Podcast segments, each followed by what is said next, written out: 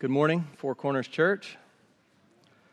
It's a blessing each week to stand before you and bring God's word. I'm always amazed at how encouraging it is, edifying it is to, to gather and just sing these praises. We know that, but when we come in here and we settle and we start to praise God together, what, what a joyful and I think to the world just uh, something that they look into when Christians gather and sing praises to God. It is something the world really knows nothing of, and it is always such an uplifting benefit to each of us as we gather and praise God together.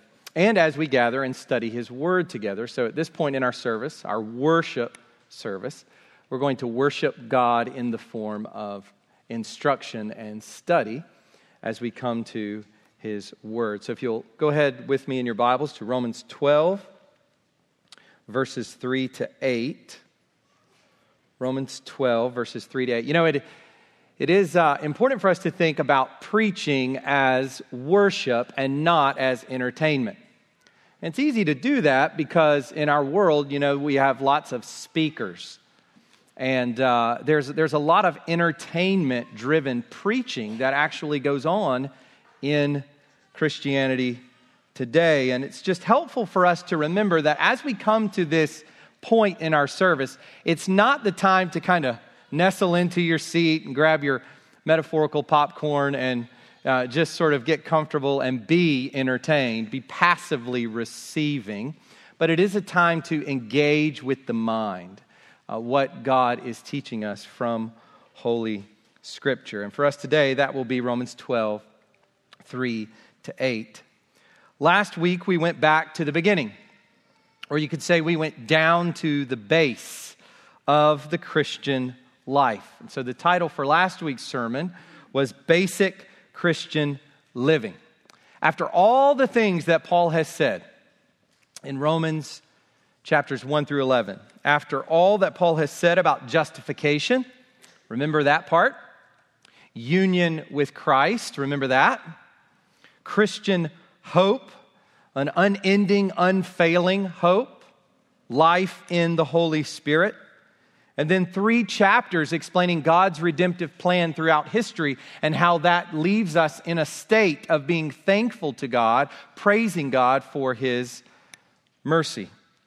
And then, after all of that theological explanation and lofty praise, after these 11 chapters of theological richness, and it is saturated with God's truth. Paul comes to a big therefore at the beginning of chapter 12. And those sorts of structural clues are very important anytime we're reading the Bible because we're meant to feel the weight of that therefore. We're meant to, to feel the, the heavy weight. It is, it is as though chapters 1 through 11 are, are a massive concrete wall that has fallen on us and is meant to push us out the door. It's meant to push us into practical, everyday Christian living. And we get this therefore in Paul a lot. We see it throughout. But Paul is very strategically under the inspiration of the Holy Spirit.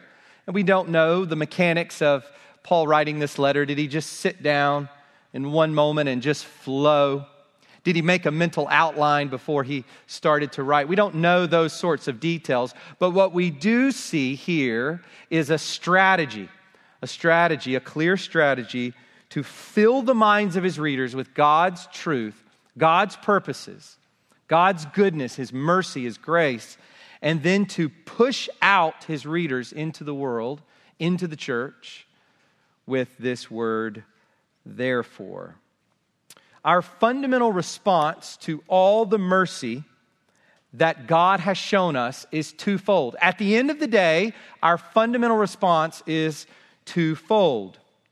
Looking at our verses from last week. First, we are to present our bodies as a living sacrifice, holy and acceptable to God. Paul goes on to say this is our reasonable service or our rational internal worship, depending on how you interpret that. This is worship, to present our bodies to God as a sacrifice. And as I said last week, this tells us, and this came up in our gospel community group, this tells us that it is as though we are always living in the temple. And I, the reason I think that that distinction is important is because we, we're, we're used to saying we are the temple. That's familiar. But it's not very familiar to say we are in the temple. It's the imagery of being a priest at work in the temple. And you would never imagine an Old Testament Levite or, or priest or high priest, especially, doing the temple service in a haphazard, careless, unholy, irreverent way. You just would not, you wouldn't, you wouldn't envision that. We all know what God would have done in the Old Testament period. We saw instances where that was done and the way God respond, responded in his judgment. And what's fascinating about the way the language that Paul uses in those first two verses of chapter 12 is that this is our life in Christ. Our life in Christ is perpetually and moment by moment that of a priest doing sacred work in this sacred space every flick of the eye, every glance, every movement of our fingers, every step with our feet is part of what Paul means here when he says that we are to present our bodies as a living, holy, and acceptable sacrifice. It also reminds us, as I said last week, that we express our worship, which we associate with our minds and our hearts, rightly so, with what we do with our bodies. So there cannot be a disconnect between the feelings we entertain and the thoughts we have and what we actually do in real time at the end of the day with our physical bodies. So that's first, the first fundamental part of this twofold response to God's mercy. Second, rather than being conformed to the world, we are to be transformed. And how? How are we to be transformed? And Paul answers that by saying, by the renewal of our minds. And so we're transformed in our lives as our minds are renewed. And as our minds are renewed, we come to discern rightly and carry out rightly God's will. There is the Christian life in a nutshell. And that's why those verses are so popular. Romans 12, 1 to 2, so well known. Uh, we could sum them up this way offered bodies, meditating minds. So if you want to just tie it all in a bow, offered bodies, meditating minds. That's the mission at the very base level for each of us if we are true followers of Jesus Christ. So as we move from verse 2 what is God's will for church life? That's where Paul was. Most fundamentally, this is who we are. This is what we are doing daily as Christians as we live out the Christian life. But as we move away from verse 2, what is God's will for life in the community of faith? Life in the church. Another way to say this is what does it look like to have a renewed mind when it comes to being a part of Christ's church? Paul has just given us two categories right thinking and God's will. So those two ideas come down into this section, verses 3 through 8. What is God's will in the church, and what does it look like to have right thinking in the church? That's what Paul turns to in our passage for today. So the title for the sermon this morning is A Renewed Mind in the church, having a renewed mind in Christ's church, among brothers and sisters in Christ. So if you would go and stand with me.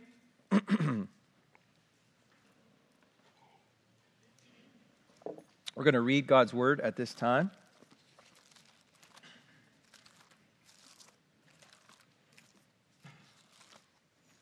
We're going to begin at chapter 12, verse 1 just so we can get those two verses clearly in view, although I've just summarized those for you. This is God's word. It is holy, perfect, and profitable for his people. I appeal to you, therefore, brothers, by the mercies of God, to present your bodies as a living sacrifice, holy and acceptable to God, which is your spiritual worship or reasonable service. Do not be conformed to this world, but be transformed by the renewal of your mind, that by testing you may discern what is the will of God, what is good and acceptable and perfect. And now for our passage for today, verses 3 to 8. For by the grace given to me, I say to everyone among you, not to think of himself more highly than he ought to think, but to think with sober judgment, each according to the measure of faith that God has assigned. For as in one body we have many members, and the members do not all have the same function. So we, though many, are one body in Christ, and individually members one of another. Having gifts that differ according to the grace given to us, let us use them. If prophecy, in proportion to our faith. If service, in our serving. The one who teaches, in his teaching. The one who exhorts, in his exhortation. The one who contributes, in generosity the one who leads with zeal, the one who does acts of mercy with cheerfulness. You can go ahead and be seated. Let's go to the Lord in prayer now. Let's ask Him for help this morning to understand His word rightly and to apply it. You know, I, I don't want to use this um, analogy haphazardly, but in some ways, some ways, the church is like a filling station. It is like a gas station. You are out living the, li- the life, the Christian life that you live wherever you are. And we, we dock in at the church for these periods of corporate worship. We are filled up with God's truth. We're filled up with God's praises. We are, we are encouraged and edified together. And then we go out we go out into the world. We go out into our families, into our neighborhoods. We go out into our jobs, out into the world. And so uh, I hope that we don't leave what we get here here, but we take it out with us into the world. And so let, us ask the Lord now that that also would happen, that He would be with us now to understand, but He, he would also be with us later to apply and live. Let's pray. Father, we thank you that you are with us in your Holy Spirit. We thank you that He is with us as we gather this morning. Jesus, we thank you that you are present as you tell us in your word. We thank you, Father, that we are calling out to you now as Abba, and you are working in each of us. God, we ask that you would give us understanding of your word this morning, that it would be clearly and rightly taught, and that it would be understood, that it would be heard and understood, Lord. But we, we do ask that you would increasingly, in each of our hearts and in the life of our church, that you would increasingly push us outward to the world where there are unbelieving people who are on their way to hell, people who do not know of your greatness, they do not know of the sweetness of your grace. They have not tasted to see. Lord, we pray that you would help us to be more zealous in bringing them the gospel of Christ, that we would be ambassadors, that we would serve on mission. And God, that each of us, as we go to our homes, as we go uh, to our jobs and into our neighborhoods, wherever we go, as we go to the grocery store or to the coffee shop or wherever, God, that in all things we would be those presenting actively our bodies as a living, holy, and acceptable sacrifice.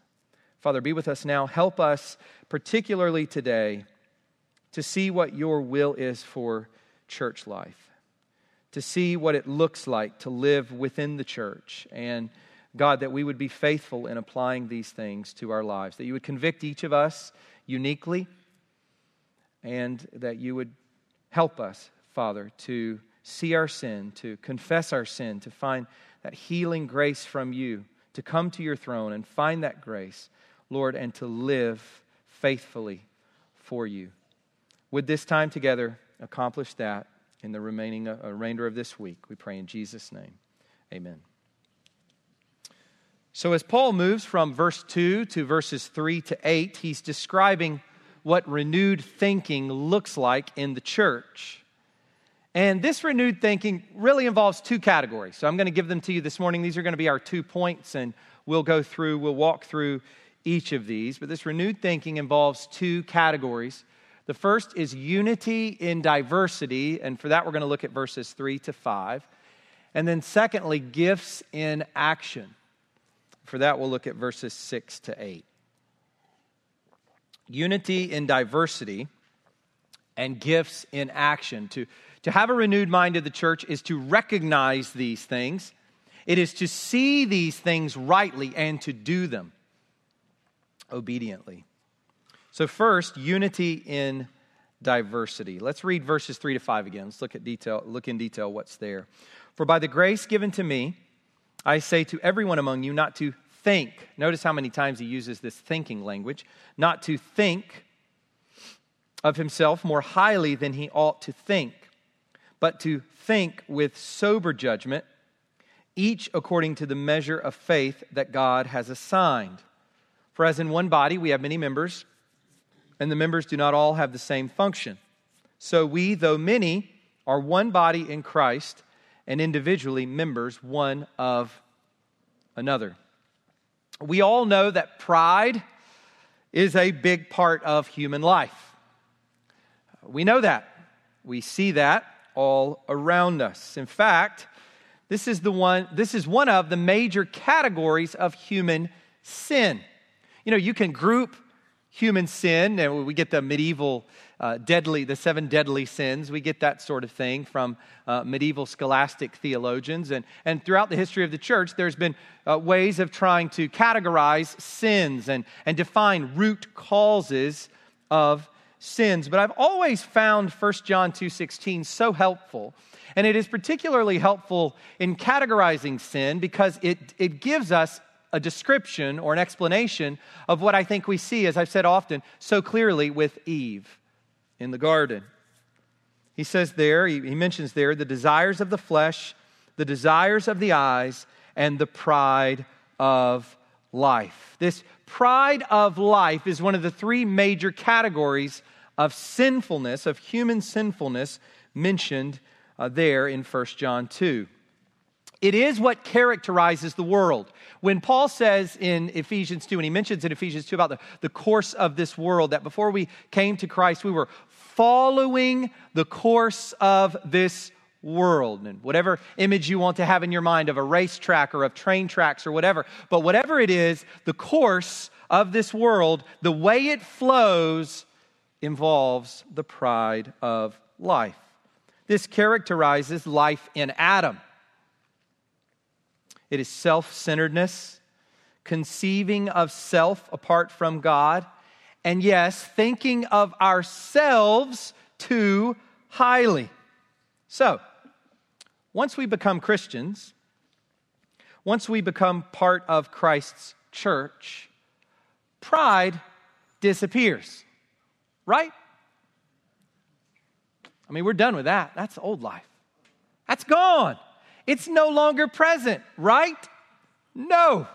We know that's not the case. We know that pride has not been destroyed simply because we are in Christ, simply because we are part of Christ's church. The pride of life remains with us, it remains in us.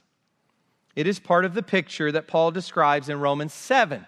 You remember Romans 7, verse 23, the way Paul describes the, the, the way it is to be a believer who was once in Adam and is now in Christ, this, this tension, this turmoil, this struggle. He describes it there, verse 23 I see in my members another law waging war against the law of my mind and making me captive to the law of sin that dwells in my members. Well, guess what? The pride of life is part of that, making us captive.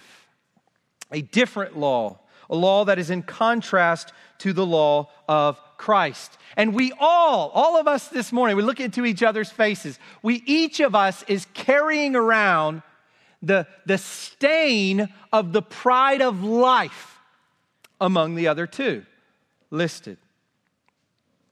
And that is why Paul addresses it here in this section. Within the church, we can fall into the trap of thinking too highly of ourselves. Thinking too highly of ourselves. Having a worldly mind rather than a renewed, transformed mind as we think about our relationship to the rest of the body. So we all have a, a kind of self conception. We all situate ourselves in any sphere. We've been doing that since we were kids. We, we situate ourselves in every group of people uh, that we are a part of. We situate ourselves in our families. We situated ourselves in school. We situate ourselves in our workplace and here in this local church. How do we think about ourselves in relationship to the rest of the body? And let me say this too. How does Four Corners think about itself in relationship to the body of Christ universal? Are we thinking too highly of ourselves? How do we relate to the rest of the body? Let me just ask you, how have you seen this play out in your own heart?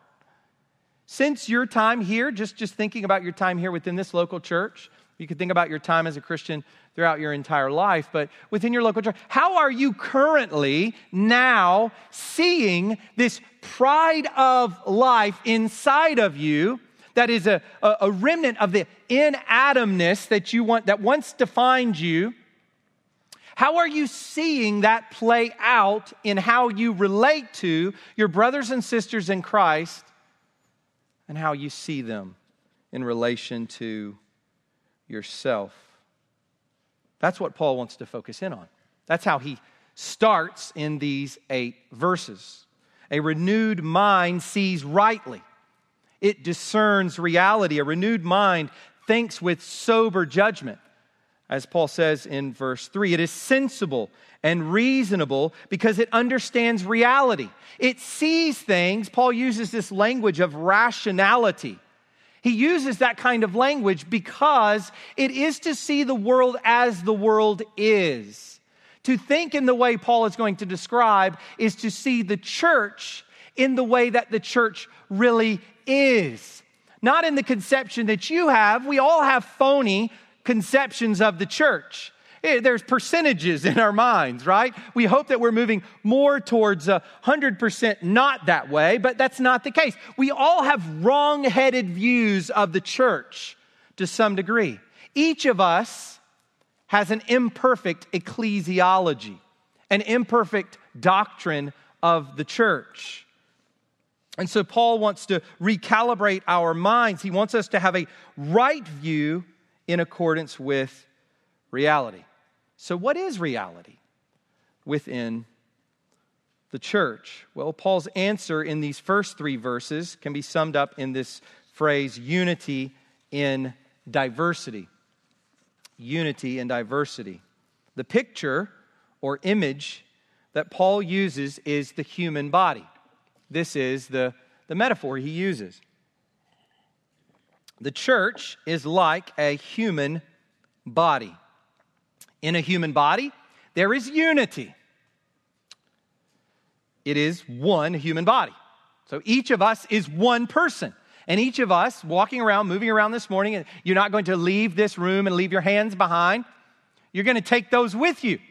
You're going to take your ears with you. You're going to take your feet with you. You need those. You wouldn't be leaving here if you didn't have those, unless you're crawling. You need your knees. You need every part of yourself there because you are a unity as one human body. But this unity involves diversity. It is at its core essentially unified, and it is at its core essentially diverse. It is both at the same time. It has many members, and those members have different functions. They do different things, they carry out different functions. And Paul tells us in verse 5 that that is what the church, the body of Christ, is like. He says this So we, comparing it to the body, so we, though many, are one body in Christ and individually members one of another. Now, I could spend a lot of time explaining this, or I could just read to you 1 Corinthians 12, verses 14 to 20, because there Paul makes so clear what it is he's talking about. So there's a more in depth explanation of this concept given there in 1 Corinthians 12. So I'm going to read to you from verses 14 to 20. Listen closely to the way Paul describes it. For the body does not consist of one member, but of many. That's why we speak of body parts. If the foot should say, Because I am not a hand, I do not belong to the body, that would not make it any less part of the body. That would just be wrong thinking. That would not be sober mindedness, sober judgment. And if the ear should say, Because I am not an eye, I do not belong to the body, that would not make it any less a part of the body. If the whole body were an eye, where would the sense where would be the sense of hearing? If the whole body were an ear, where would be the sense of smell? But as it is, he's meant he's given you absurd images. Everyone who's reading this in Corinth probably laughs a little bit when they read this because it's absurd. It'd be like a bunch of eyeballs. While there's a group of eyeballs walking into the church this morning, a group of ears, a group of feet. You know, this is ridiculous. And Paul is trying to show the absurdity of this in terms of the human body so that he can show the absurdity of it in the church and how we conceive of each other. But as it is, God arranged the members in the body, each one of them as he chose. If all were a single member, where would the body be? As it is, there are many parts, yet one body. Unity in diversity. So let me just pull out a few implications for us. What does this tell us about living as the body of Christ within the local church? So, first, everyone has a function. Every single Christian matters. Everyone matters. You know, maybe you're here at Four Corners, and maybe just in your life in general, as a Christian, in the body of Christ universal, you've just maybe always felt a little bit kind of left out, to the side, like you don't have anything to offer. Maybe uh, you're, you're quieter, maybe you're not as outgoing, maybe you uh, just, I don't know, there's certain personality characteristics, or maybe there's just uh, your own kinds of gifts are just very quiet and no one really notices them. And so maybe you feel as though you really don't matter. And I hope that a passage like this will lift you up in the Lord in a healthy way to understand that you very much do matter, or you wouldn't be saved. God would not have saved you if He did not intend for you to be a member in His body, in the body of Christ. The fact that you have the life of God in you, the fact that you have Christ's blood upon you, demonstrates that you do, in fact, matter to his church. You have a function. No one in the church is a second or third class citizen. We talked when we were in the Sermon on the Mount as we entered into chapter 5 about uh, being a kingdom citizen. No one who is part of Christ's kingdom is a second or third class citizen. We're just different. We're just different. And we function differently with everyone playing a role and everyone meaningful. Each matters. So that's the first implication. A second is no one is more entitled to belonging than another because of his or her function. The elders of Four Corners Church are no more a part of this church than anyone else. The person who stands up, whoever he may be, and preaches to you on Sunday mornings is no more a part of this body of Christ if you're a member here at Four Corners, than you are. Or the Church Universal, if you're a Christian, then you are. No one is more entitled to a higher status of belonging.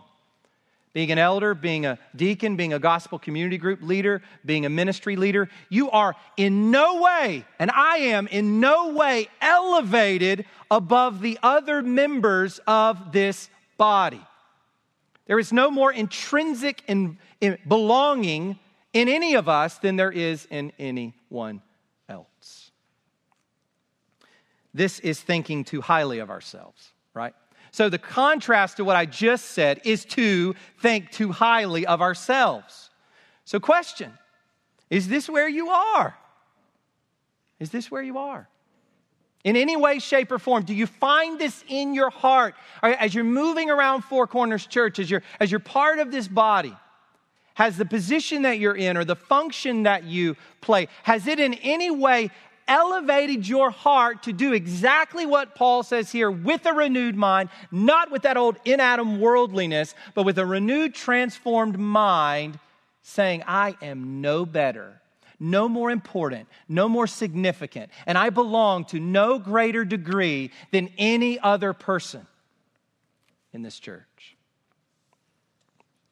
Thirdly, every member belongs to the others because we're all part of the same body. That's why Paul says individually, members one of another. We belong to each other. So here's the thing we are to rejoice in the function of another. It, you know, the, the opposite of this is to be moving around in the church and to see the function of another person and to elevate that person above everyone else in a kind of idolatrous way, or to envy that person because they have a position or they have a function that you do not have. The opposite of that, the renewed mind way of thinking about that, is to simply praise God and rejoice about that ear over there or about that foot down there or that mouth over there, or that eye over there. Praise God, we're all part of the same body, so we should be rejoicing when another part of the body functions well. It would be absurd for the eye to get frustrated that the foot is actually working, for the ear to envy the tongue. It's just silliness, right? And Paul is meant to show, Paul is trying to show that. He's trying to show the absurdity of not functioning as this unity in diversity. But here's the most significant part it is God who has designed the body this way and distributed the various functions. So 1 Corinthians 12 18 says, God arranged the members in the body, each one of them, as he chose. So we, we think about God's sovereignty in our salvation, and we talked about that a lot back in Romans 8 and Romans 9. But do we think about God's sovereignty, God's sovereignty in terms of our functions? As we carry out our, our activity as part of the body of Christ, do we see those functions as being a part of God's sovereignty? That God actually has chosen it to be this way? that he, the sovereign Lord, has distributed his good gifts and his, these functions to each of us according to his will. And so it's utterly foolish to try to do another function that you're not called to do or gifted to do. It's utterly foolish because ultimately it is God who has done this. It is God who has made this the way it is. And we find that same idea here in our passage, the beginning of verse 3. Notice what Paul says there. For by the grace given to me, you notice that? You know that that's how he starts it. For by the grace given to me. What that tells us is that even Paul's function is not an exception to that rule. God is the one who appointed Paul. God is the one who called Paul and put Paul to this work. God has arranged it by giving Paul grace, the grace of apostleship. And so Paul himself is understanding that he is not to think of himself, he's the apostle. He's writing these letters. He comes to town and he comes with commands from the Lord. There's a point at the end of 1 Corinthians 14 where Paul uh, talks about prophets within the church who would prophesy contrary to what he is saying. And he basically tells them, no, no, no, no, no. Understand this. What I am saying is a command of the Lord. Paul speaks as the apostle, and specifically, not just an apostle, the one called by God apostle to the Gentiles at a period in redemptive history where God's salvation is going out to the Gentiles in mass number. You could argue that there is no one in the, in the early church more significant in terms of the way they are used than the Apostle Paul. And Paul says this about himself all of it is God's grace. God has ordained this, God has chosen it to be this way. My function is a part of His grace, by the grace given to me.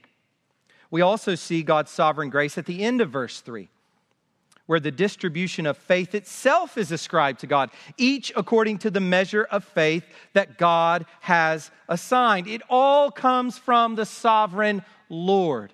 And so it's just another reason for us to understand uh, or to make peace with our function within the local church and not to envy one another or to look down on one another even ourselves, as we think about our role within the church. But this idea of unity in diversity and the assigning of function by God's grace gets even more specific in verses 6 to 8. So we're going to turn there now, verses 6 to 8. And that leads to our second point gifts in action. We've seen the body metaphor, unity in diversity, and all that that implies for us. There's much more that could be said there. But we've seen basically what that means for us. And now we come to gifts in action. So look with me at verses 6 to 8. Having gifts that differ according to the grace given to us. So, same kind of idea of God's grace, which was flowing out of the last passage or the last few verses. Let us use them. If prophecy, in proportion to our faith. If service, in our serving, the one who teaches in his teaching, the one who exhorts in his exhortation, the one who contributes in generosity, the one who leads with zeal, the one who does acts of mercy with cheerfulness. So we are one body with many members, and the members have different functions. So, what does this look like on the ground? It's been pretty general up to this point. What does this look like on the ground? How does this play out as the church is the church? The answer is spiritual gifts.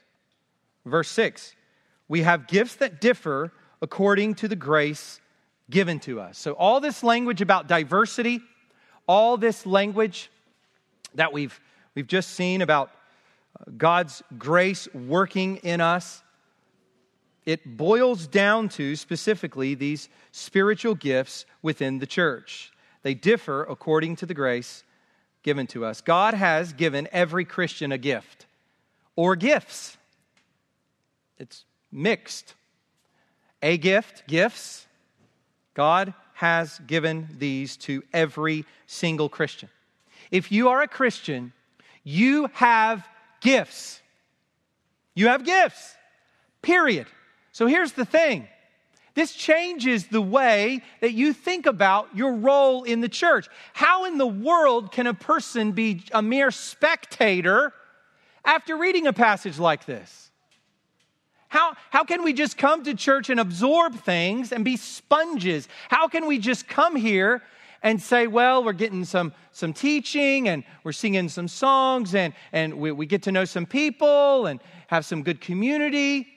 How in the world can we think of church in that way after reading a passage like this? We all have gifts from God. He has distributed gifts according to his sovereign will and grace. I'm going to read to you again from 1 Corinthians chapter 12. Look at verses, well, you could just listen if you'd like, or you can look there. Verses 4 to 7. 1 Corinthians 12, 4 to 7. Now there are varieties of gifts but the same Spirit. So, one Spirit, many different gifts. And there are varieties of service, but the same Lord. And there are varieties of activities, but it is the same God who empowers them all in everyone. Back to that, that source, that fountain. It's all flowing from God. To each is given the manifestation of the Spirit for the common good. So let me just stop here and draw out two implications for us from what we've seen so far. First is because these gifts come from the Holy Spirit and do not originate with us, there is absolutely no room for boasting. You know, we might envision, maybe you've said this before, these great figures in church history, you know, Augustine, Calvin, Jonathan Edwards, Charles Spurgeon, whoever you want to put in that, fill in there. Recently, R.C. Sproul or Billy Graham. Think of these figures throughout church history, and we see the way that they were used by God and the things that they did. And at the end of the day, here's the thing we might think, when we get to heaven, we're going, we want to see these people. You really won't. I don't think, I don't think we will. I, I don't think we will. Because there's going to be such an overwhelming sense when we get to heaven that there, there's absolutely nothing there but God's grace. That's it. Apart from God's gifting, apart from God's grace, we wouldn't even know that person in history, but it's only because the particular gifting and the particular grace God gave them meant that they had influence in some way that put them on the map of history. But when we get to heaven, those things just kind of fall away. First, because of Christ's glory, which is all we're going to be consumed with. And second is because we will realize fully with this sober mindedness, purified, that there really were no distinctions.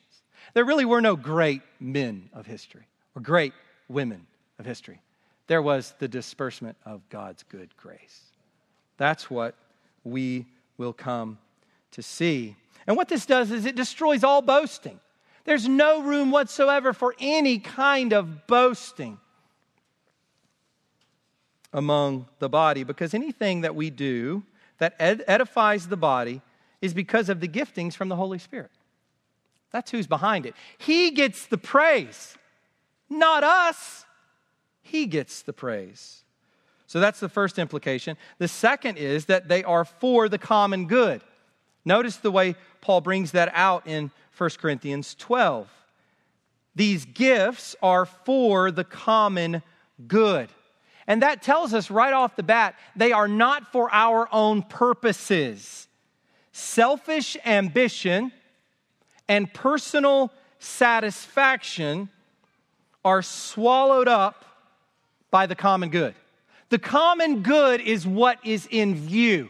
When we get up here on Sunday morning, we better be about the common good, not about ourselves, not about lifting up ourselves, drawing attention to ourselves, or gaining some kind of ground for our own ambitions.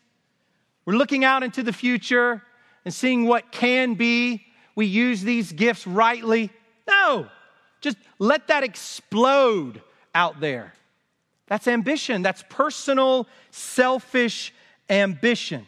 Our gifts are not for us just to sit around and enjoy for our, for our own benefit. They are meant to be useful to the body, immediately useful to the body for the common good.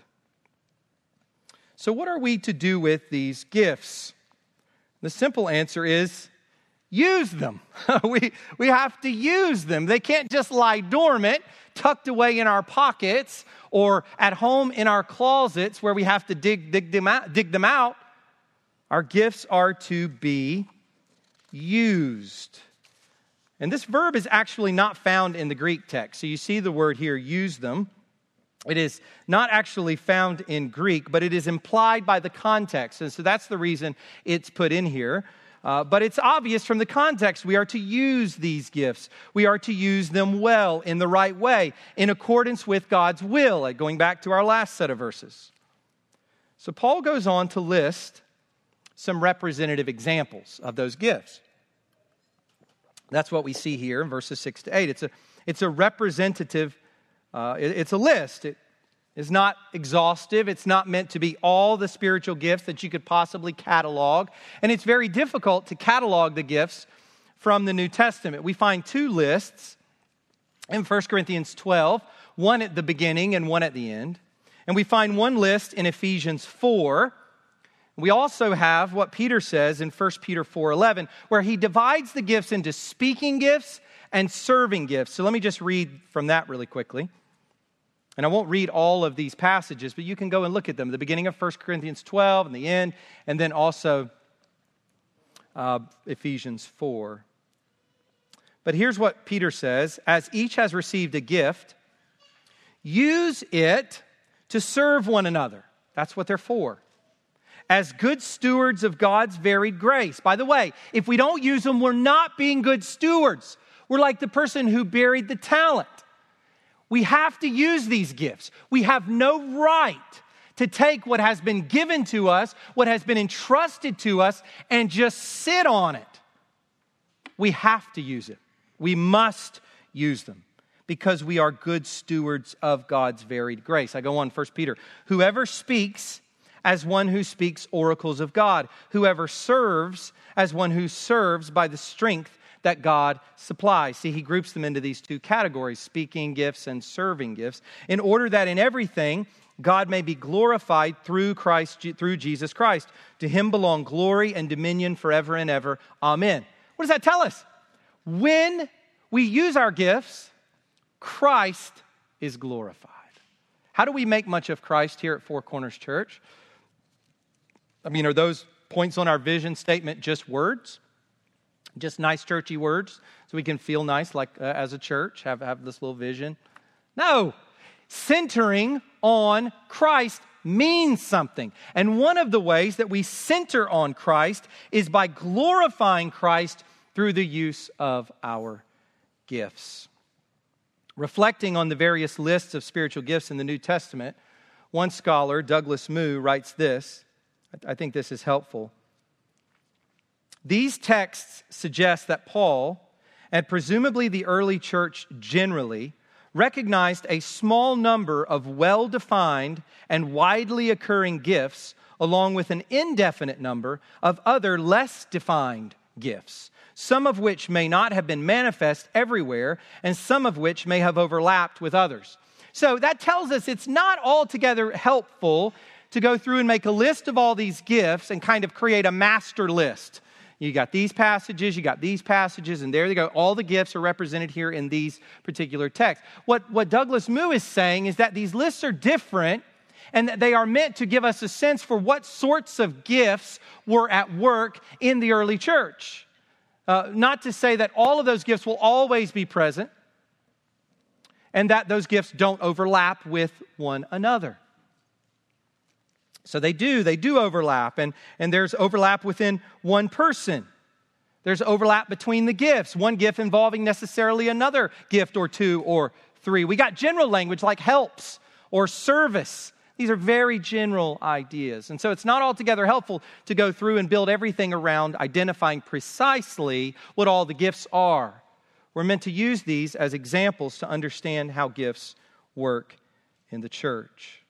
So let's look at the ones Paul lists here that Christians are to make good use of for the common good. And, and this can't be a full scale analysis of all the topic of spiritual gifts. It's a very big topic. But what I do want to do here is look at the ones Paul mentions. So, with the rest of our time, that's what we're going to do. So, first, he says, if prophecy in proportion to our faith. Prophecy in the New Testament was associated with the apostles in particular, but not exclusively. So, as I said at the end of uh, 1 Corinthians 14, there's that situation where Paul's giving instruction, and he says that there might be instances of prophets who are saying something different than what Paul is saying. And Paul says, No way, no way. What I'm speaking to you as an apostle is a command of the Lord. So, not all those who are prophesying are apostles, but it is a gift associated with the apostolic ministry. It concerned revelation and inspiration from God. It was a mouthpiece of God, speaking from God. They would speak, and it would be understood as God's word, God's very words. Ephesians 2, verse 20, associates prophecy with the establishment of the church in the apostolic period. And so we get language like this the foundation of the apostles and prophets. So, in the apostolic period, when the apostles are moving around and doing ministry, there is this prophetic ministry that is being carried out by the apostles, but also by others, where the word of God is being spoken. But this prophecy was to be tested to ensure that it was in accordance with the apostolic faith. And, and that's why many understand this language according to uh, or in proportion to one's own faith or in proportion to our faith, that the, way to, the better way to translate that is according to the analogy of the faith. In other words, that the, the prophets in this period are prophesying in accordance with what has been revealed in the apostolic teaching. So that's one way to translate this, or it could simply mean that the prophet is not going beyond what in his own heart by faith he recognizes to be from God. My understanding of this gift of prophesying is that it was not meant to continue throughout the history of the church. That this, this gift of prophesying was part of the church's life as the scriptures were still being written. It's explosive period of revelation where we get the apostles writing the New Testament in this explosive period of revelation, which is encapsulated for us in the apostolic writings, that during this period, there is also the expressing and carrying out of this gift of prophesying as God's revealed truth is being written down and recorded. And as God was establishing his church with signs and wonders. We see this in the New Testament period that God is establishing, just as He did the ministry of Moses, for example, with signs and wonders, and establishing the ministry of Elijah. This is a very pivotal period in redemptive history. Christ's coming Christ's resurrection and exaltation, and Pentecost, the pouring out of the Spirit. And so God is confirming the ministry of the apostles. He's establishing the ministry of the apostles with these signs and wonders. And I would also put the other sign gifts, what have been called sign gifts, gifts of healing, gifts of languages. I prefer that over tongues. I think tongues becomes confusing. Gifts of healing, gifts of languages, working of miracles. These are part of the establishment of the apostolic ministry. So I would put all of these in that category as well. Let me just say this that is not to say that God doesn't heal. No, that's not to say that God uh, does not work miracles today. No, it is to say that to understand these specific things as gifts that individuals have. I have a gift of healing. I have a gift of miracles. I have a gift of speaking God's word to you. That those gifts, or, or being able to utter languages that I otherwise did not know, that these gifts were for the period of the apostles. And if you're interested in, we, we've talked about this as elders, we, we talked about this on a retreat and came to uh, this basic conclusion. And we have for, um, for everyone, if you, if you guys want to take a look at it, a book that kind of encapsulates our understanding of this as an elder board as a whole. And that book would be Spiritual Gifts by Thomas Schreiner. And so if this is a question for you that you're very interested in, or or maybe just even hearing this today, you want to understand a little bit more where uh, the elders of Four Corners Church, where I in particular am coming from, um, then please go and read that book. And let me just say this too there will be people in our congregation who don't share that conviction, who have a different view on that sort of thing. Uh, that's not an obstacle to you being a part of Four Corners Church, to being a member of Four Corners Church. But just understand that we're not going to practice church in that kind of charismatic way understanding that there's going to be prophesyings and so forth. So that's not the way we understand what the scriptures teach on this topic. So please do talk with us, talk with uh, your elder. But I would encourage you to read this book, Spiritual Gifts by Thomas Schreiner. I think it will at least help you understand the point of view, uh, even if you, you don't agree with it yourself. So, second, if service in our serving. If service in our serving. This is put in very general terms, and the language implies that the work generally associated with deacons is in view. And so you don't want to associate this gift with being a deacon, but it does seem that these are the sorts of things, it's a very broad category that would be present in someone who is being considered for a deacon. Serving, we are to serve in our serving. Third, the one who teaches in his teaching. This is explaining God's authoritative revelation. So, whereas a prophet, is speaking God's word. This is what God says. Thus says the Lord, a mouthpiece of God. I am not a mouthpiece of God. I am teaching you what God says in His Word, explaining God's revelation. Thus says the Lord, and I'll do my best to explain it to you. That is teaching. We see this emphasis in the pastoral epistles as Paul writes to Timothy. And we get in Ephesians 4 this idea of a pastor teacher. And we know that pastors must be able to teach. Of course, the emphasis is on teaching Christ and Him crucified. We teach Christ, Him we proclaim teaching how Christ is the fulfillment of all of Scripture, teaching the gospel of Christ, what Paul delivered to the Corinthians in 1 Corinthians 15, teaching how all of Scripture shows us God's purposes in Jesus Christ. Fourth, the one who exhorts in his exhortation. Where teaching explains, exhortation calls to action. Exhorting is to urge, it is to admonish, it is to comfort those who are afflicted. There is an aspect in Christian preaching, to, uh, there's an aspect of teaching, and there's an aspect of exhorting. Both of those present. These are often joined together exhortation and teaching. Fifth, the one who contributes in generosity or simplicity or purity of heart, not with hypocrisy. This is to give liberally for the right reasons. So if God has gifted you to give, give. And do it generously, do it with liberality. Six, the one who leads with zeal, diligence, watchfulness, not laziness or idleness. Hebrews 13, 17, referring to the elders of a church who are leading the church. They are keeping watch over souls. That's the kind of posture of a leader, one who is keeping watch over souls.